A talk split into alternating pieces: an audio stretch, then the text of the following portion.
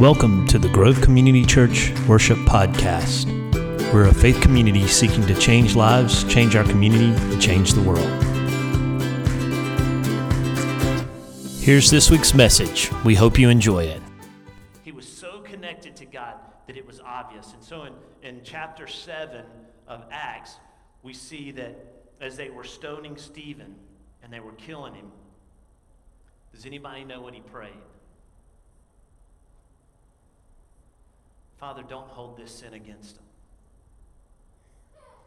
In the middle of the persecution, in the middle of the stoning, in the middle of, of a horrific scene, in the middle of a loss of life, where this guy was losing his life for his faith, instead of being angry, instead of crying out for help to God, his one prayer was not for himself, it wasn't for his loved ones, it wasn't for anyone or anything else except those that were killing him.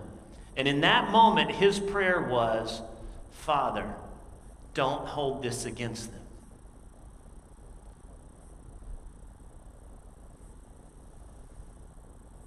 That is a radical difference that is a radical difference to how our culture treats enemies. It's a radical difference to how we've seen division play out over and over and over again in our culture. I don't care what side of the political aisle you're on, I don't care what side of, uh, of any issue you're on. The bottom line is to follow Christ is to be different. And Stephen embodied that even as he was dying. Father, forgive them. Don't hold this against them. And that prayer reminds me of another prayer. Does it remind you of another prayer? What was it, Matt? As Jesus was on the cross, he said, Father, forgive them, for they don't know what they're doing. As he was dying, Jesus gives us this example of what prayer ultimately looks like. Prayer is not only a prayer for us and for ours, it's not only a prayer for protection and for health and safety, it's not only a prayer for those that we love, it is also a prayer for those we dislike, for those who are our enemies, for those that we don't see eye to eye with, for those that there is contention. As we've been going through this through this series, we've been looking at prayer and what Jesus taught about prayer. And ultimately, I think this is one of the this is one of the most powerful aspects of prayer. One that we miss all the time. One that at least let me own it that I miss all the time. It's a part of prayer that is not easy for me, and I'm guessing it's not easy for you. It's that part of prayer we we surrender our right, our will, our position, and we say, Father, forgive them. Today we're looking at Matthew 5, verses 43 through 48. It's the end of this section of the Sermon on the Mount. We're going backwards. Last week we, we've kind of looked at chapter 6 and what it taught on prayer. Then we looked at chapter 7 and what it taught on prayer. Now we're going back to chapter 5 of Matthew and we're looking at this. I wanted to come back to this. And by the way, I didn't plan this, or when I planned this, I didn't plan on this being Father's Day, but it works perfectly with this verse. I'm always blown away at how God works that out. So we've gone from chapter 6 to chapter 7. Now we're going back to chapter 5. And this is one of the first things Jesus in the Sermon on the Mount says about prayer. But I think it's one that we really need to hear today, and it's one that's the hardest. That's why I've waited to now to come back to it. As we've gone through these series looking at what prayer means, now we're coming back to this part that is one of the hardest aspects of prayer. This is what Jesus says you have heard that it was said, You shall love your neighbor and hate your enemy.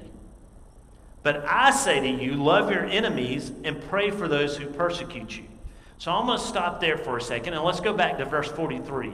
You have heard it said. Now, this is a series of, I think it's six statements that Jesus has come to. And in these six statements, he's saying, This is what you've heard. This is pop theology. This is what the culture says. But I say to you, so in verse 43, he says, You have heard it said, and what is it? You have heard it said, You shall love your neighbor and hate your enemy. Now, that's actually a quote from the Old Testament, except the second half of that. Nowhere in the Old Testament does it say, Hate your enemy. It does, however, say, You shall love your neighbor. So, why does Jesus say, You have heard it said, and quote part of that as scripture and the other part not? It's because the second part was an implied understanding in the Jewish culture. In the Jewish culture, what of Jesus' day, what was most important was, was people like me. It was the Israelites. And so when there were questions, when there were specific instructions like love your neighbor, neighbor was limited to Israelite. So, hey, William, can we go back to verse 43? So it says, You have heard that it was said, You shall love your neighbor and hate your enemy. And so it never says hate your enemy in the Old Testament. But the implication is if you love your neighbor, if you love the people like you, if you love your fellow Israelite, if you love the person who is fill in the blank for you, comfortable, looks like you, talks like you, thinks like you, that's what we often think of as neighbor. That's what the Israelites thought of as neighbor. Neighbor is the people who I feel most comfortable with, who I have most in common with, who I can walk into a room and not, and not feel like there's anything that's uncomfortable with it at all.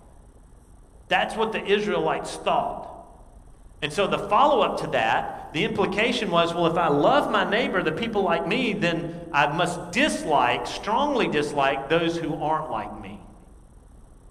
And that was kind of the thought, the prevailing thought in the culture of Jesus' day. And it's become the prevailing thought of Twitter. And it's come the prevailing thought of Facebook.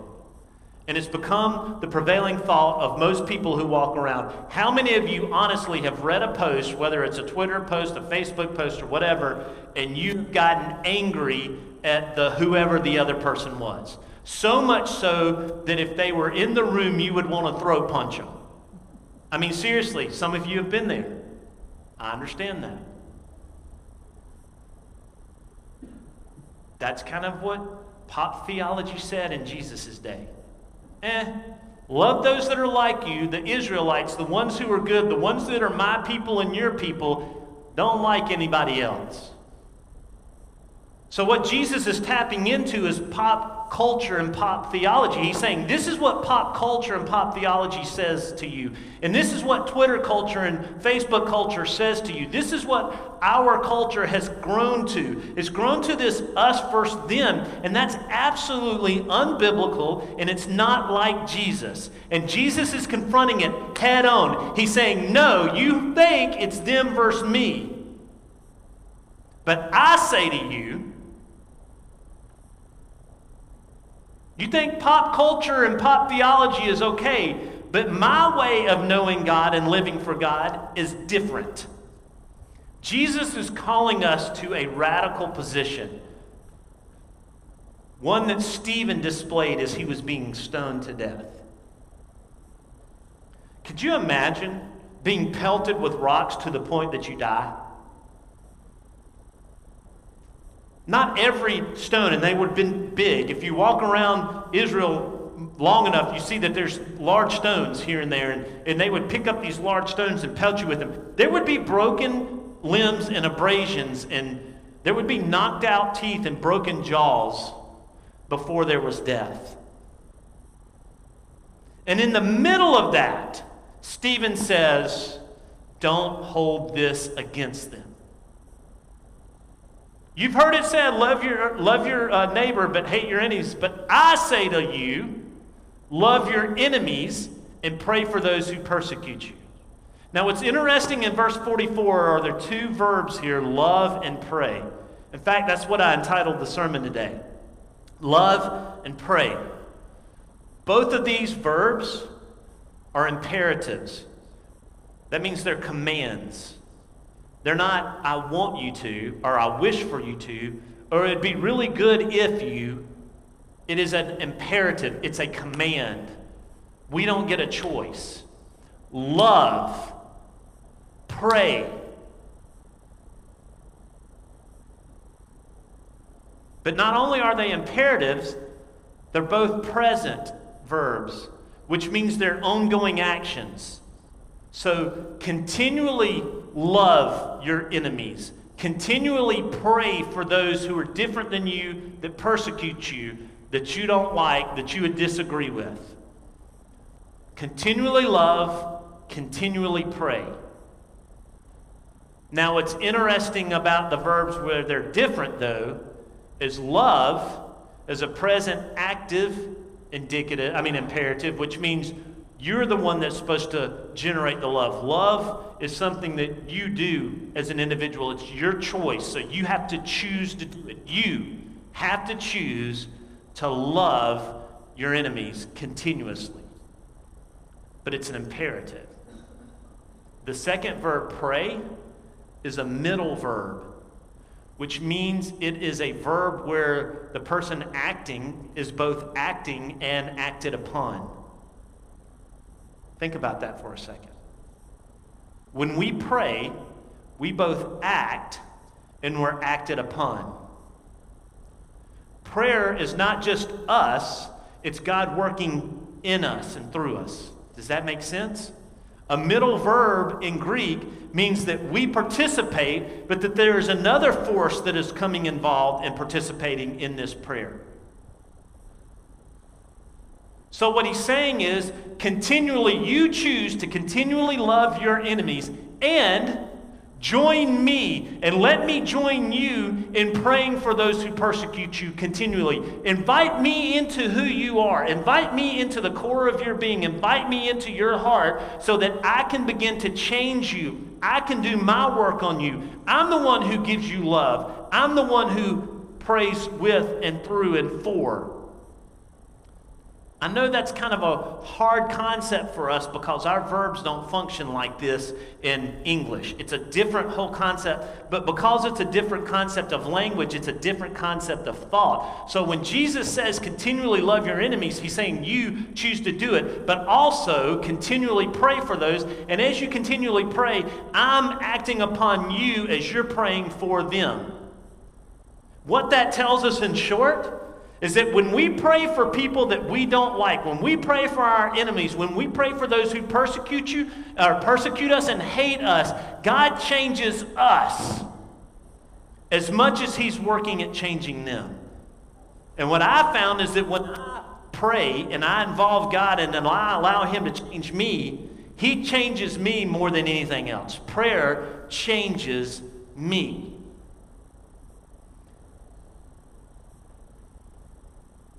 The hardest thing to do is pray for someone you don't like.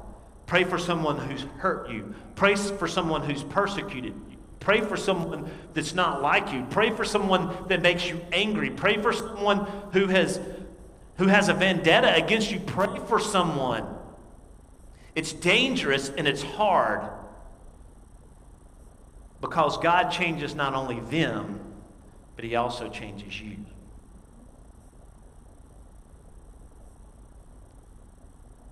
Prayer is a system in which we interact with the God of the universe and His heart, His light, His way of being filters into us. And then we express it to the world. You've heard it say, Jesus says, pop culture, pop theology, Twitter, Facebook, says, But I say,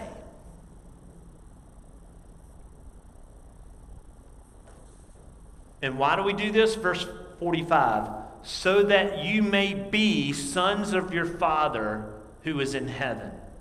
For he makes his sun rise on the evil and on the good, and he sends rain on the just and the unjust. By the way, I always read this and thought that rain was bad, but understand rain in a desert's a good thing. So when you read rain here, read life giving. So God treats everybody the same. When He brings the sun and the rain, which grow the vegetables for, uh, for uh, a, a, a culture that's built on agriculture, sun and rain are both good things, right? They're, the, they're kind of the, the root of what, of what makes everything work and go.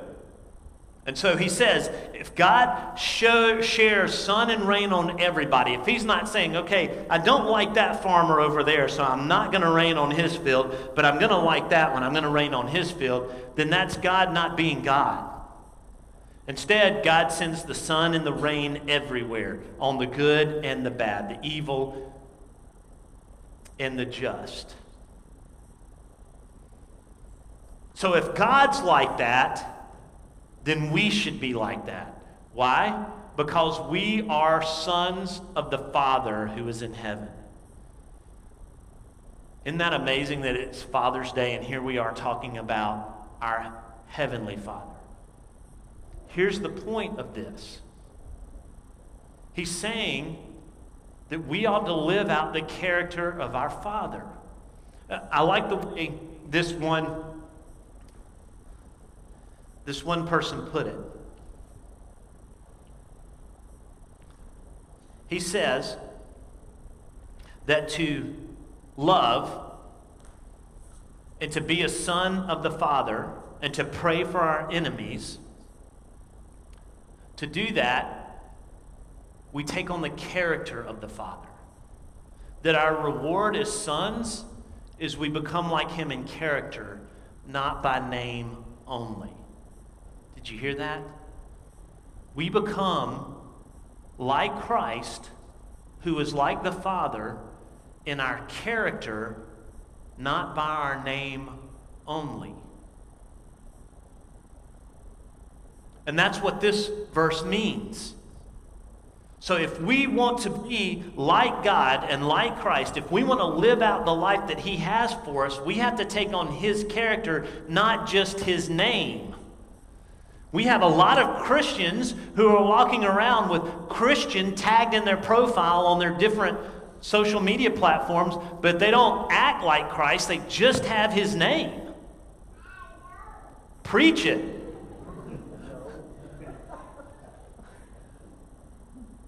And it's true, right? How many people do you know that carry the moniker Christian, but if you look at their lives, you're not really seeing Christ? So, what Jesus is saying is if we really want to live into the life that the Father has for us, we take on His character. And how do we do that? We do that through our prayer life as He changes us, as we pray and He acts upon us. And in this matter, more than any, we can see God moving, I think. In this way, more than any, our culture needs to see what it really means to be Christ like, not just by name, but by character. Do people see Christ in us? The world sees division and hatred and anger. Are we showing love? And are we praying for those who are not like us? The character of God is that He loves unconditionally. Again, amen. I love it. He says this in verse 46 For if you love those who love you, what reward do you have? I mean, everybody can return love for love. That's the whole you give and I take and then I give back and you take and it's just this I, it's reciprocal. Their culture was built on reciprocity. If someone invited you to dinner, you had to invite them back. If someone did something for you, you had to do it back for them. Uh, there was all sorts of this this give and take with one another. It was, it was built on reciprocity. And what he's saying here is that everyone can do that. He even goes so far as to say, do not even the tax collectors do the same. The tax collectors were the worst, despicable people in their culture. And if you greet only your brothers, those that are like you, what more are you doing than others? Don't even the Gentiles do the same? But you, therefore, must be perfect as your Father is perfect. Now, some of you are lost right there. You're thinking, whoa, hold up. I, and I'll pray for those. I'll try this whole praying for my enemy thing, but you lost me at perfect. Wait a second. But this word perfect means complete or total in other words, you must take on the, the total, complete character of God, not just the parts you pick and choose. And that's where I think most of us live, if we're honest, isn't it? Oh, yeah, I want the character of God in my life, but this part over here, not so much. Yes, I want the I want the character of God. I, I want I want to love other people. I want to, you know, I want to be a good person. I want to do good for the world. I want to impact the world. All those things. But this part about loving enemies, yeah, I don't want to take on that character of God. You mean I have to forgive this person over here who has hurt me this badly? No, I like holding on to that. What what Matthew reports here is Jesus saying to close this section on the Sermon on the Mount is no that if you're going to take the name, you take the character, and it's the complete character of God. It doesn't mean you're always going to get it right. It doesn't mean that you're not going to stumble and fall. It doesn't mean that it's easy. It just means that if you're going to be a Christ follower, then you're taking on the complete character of Christ, not the parts that you pick and choose. So if you, in your faith, pick and choose what you want to believe from Scripture, if you pick and choose what you want to believe about what it means to be holy, if you pick and choose what you want, then you're not taking on the complete character of Christ. You're shopping at the supermarket of faith, and you're choosing the things you want.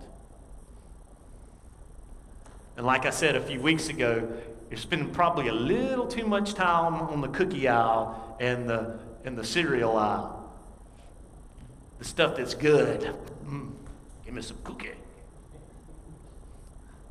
But you must be perfect, complete, take on the complete character as your father's character is complete. It, it, this is a word, weird way of wording it, but that's what he's saying. Take on the complete. You can't have just a part of it. You can't have the parts that you pick and choose. God's not a vending machine. Your faith isn't a vending machine.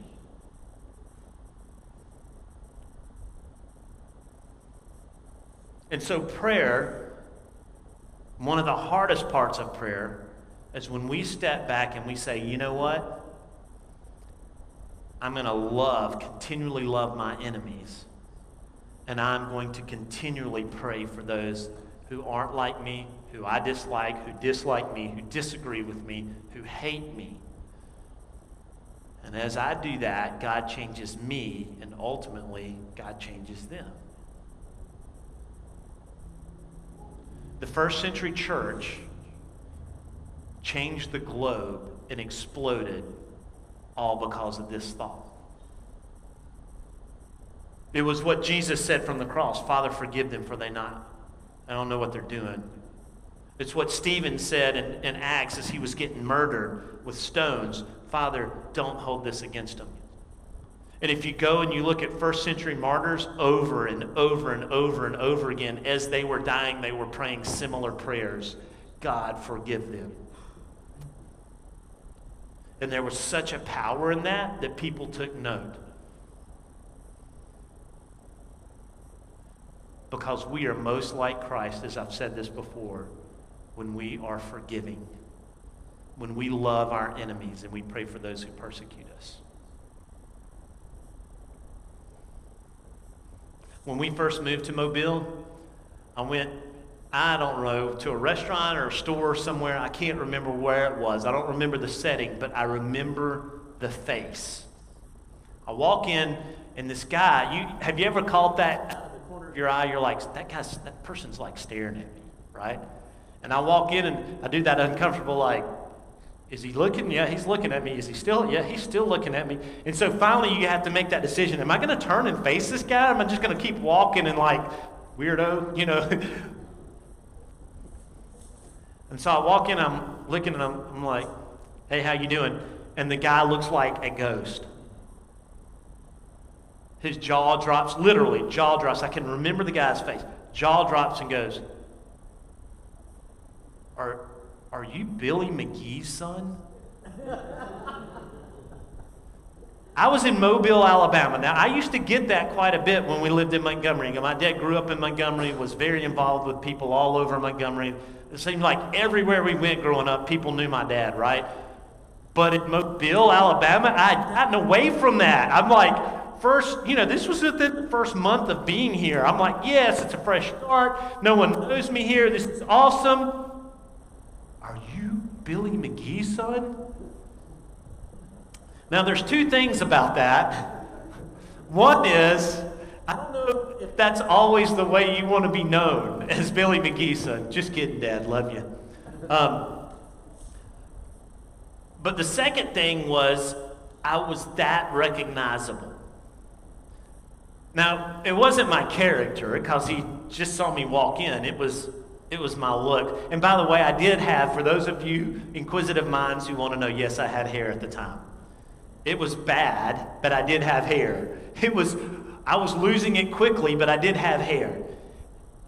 He said, You talk like him, you look like him, you stand like him, you walk like him. And I haven't seen your dad in 30 years. I was that marked. Now, unfortunately for me, I was that marked. But there's a lesson in that, right? Here's the lesson for us today. When we walk into a room, do people see our Heavenly Father? Not by the way we look, but by the way we speak, by the way we hold ourselves, by our character, by the way we are kind and we love? Do people see the character of God the Father in us? Are we marked by our Father in every aspect of our life?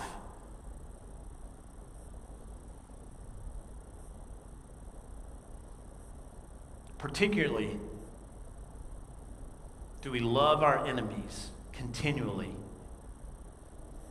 And do we continually pray for those who are our enemies, who aren't like us, who persecute us.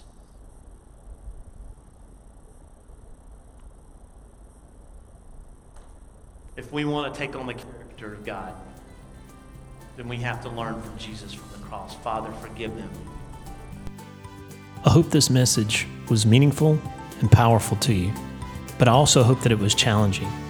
And as always, don't just hear it, put it into action until next week, have a great one.